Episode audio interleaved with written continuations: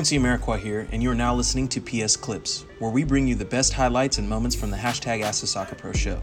You can subscribe to listen to more clips, this full episode, and all our other Perfect Soccer radio shows over at perfectsoccerskills.com slash radio.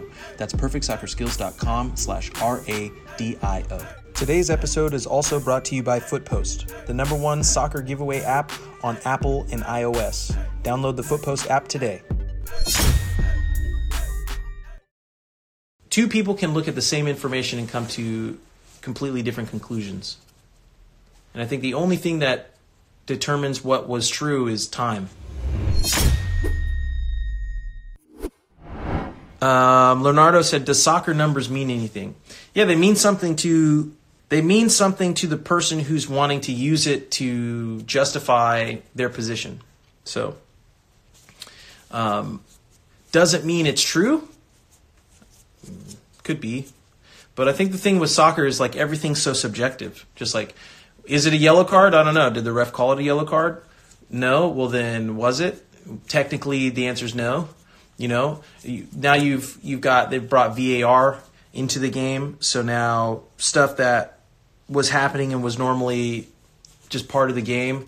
Now, technically, someone, if they're paying attention and can rewind the video, can overturn the call or get you a card or get you kicked out or bring you back or count a goal or not count a goal and stuff like that. So like um, I think the subjective nature of soccer is what makes it so entertaining and why why it's it's so fun.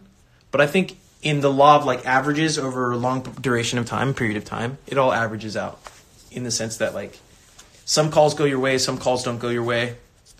Um, at times it can be more difficult because when the time when it doesn't go your way at the time that you really would like it to, you it hurts more or, it's it's more it, there's more emotion behind it and stuff. And then it's also looking at other teams might get the benefit of the doubt more than others. And that that's also true. That's just the nature of sports because you know um, different people find different ways to win, and different people value numbers for different reasons. Um, it really comes down to your philosophy and your approach. And at the end of the day, not everybody can win.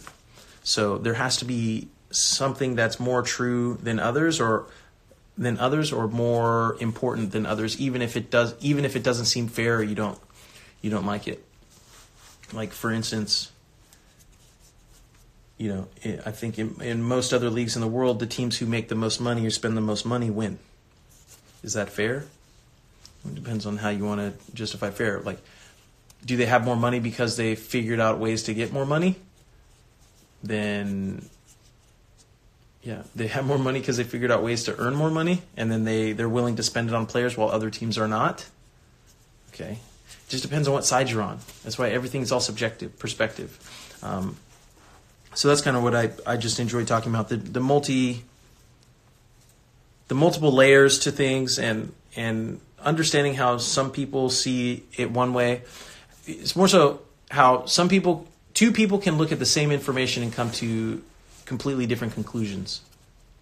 And I think the only thing that determines what was true is time. Because the only way that people can justify what's happened or the results is is time. Like you look back and you say, okay, that worked because of this, but someone else will look and say, it's not working because of that. You're literally looking at the same thing. So like how do you know? You don't know until you get there. And then when you're there, that's when you find out. And that's why I'm going, um, when I'm uh, explaining and describing like self reflection and um, where everyone is at in the process. What do you do when you find out the truth? Do you deny it and then go even deeper, or do you accept it and acknowledge it and move forward? Um, everybody approaches it differently.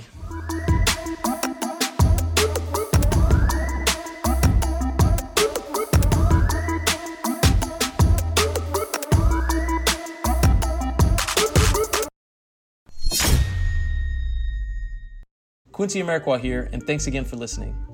If you enjoyed this episode, please be sure to share it with someone you feel will get some value from it. And if you could take a moment to leave a review of our podcast wherever you're listening and let us know who you would like us to interview next, we'll get working on it right away. You can re listen to this episode and all our other interviews, episodes, and audio shows over at perfectsoccerskills.com slash radio. That's perfectsoccerskills.com slash R-A-D-I-O. You can also enter to win free weekly soccer prizes, goals, balls, jerseys, player meet and greets, and more by heading over to perfectsoccerskills.com slash PSTM. That's perfectsoccerskills.com slash PSTM to enter to win for free today. Thanks again, and see you guys in the next episode. Today's episode is also brought to you by Footpost, the number one soccer giveaway app on Apple and iOS. Download the Footpost app today.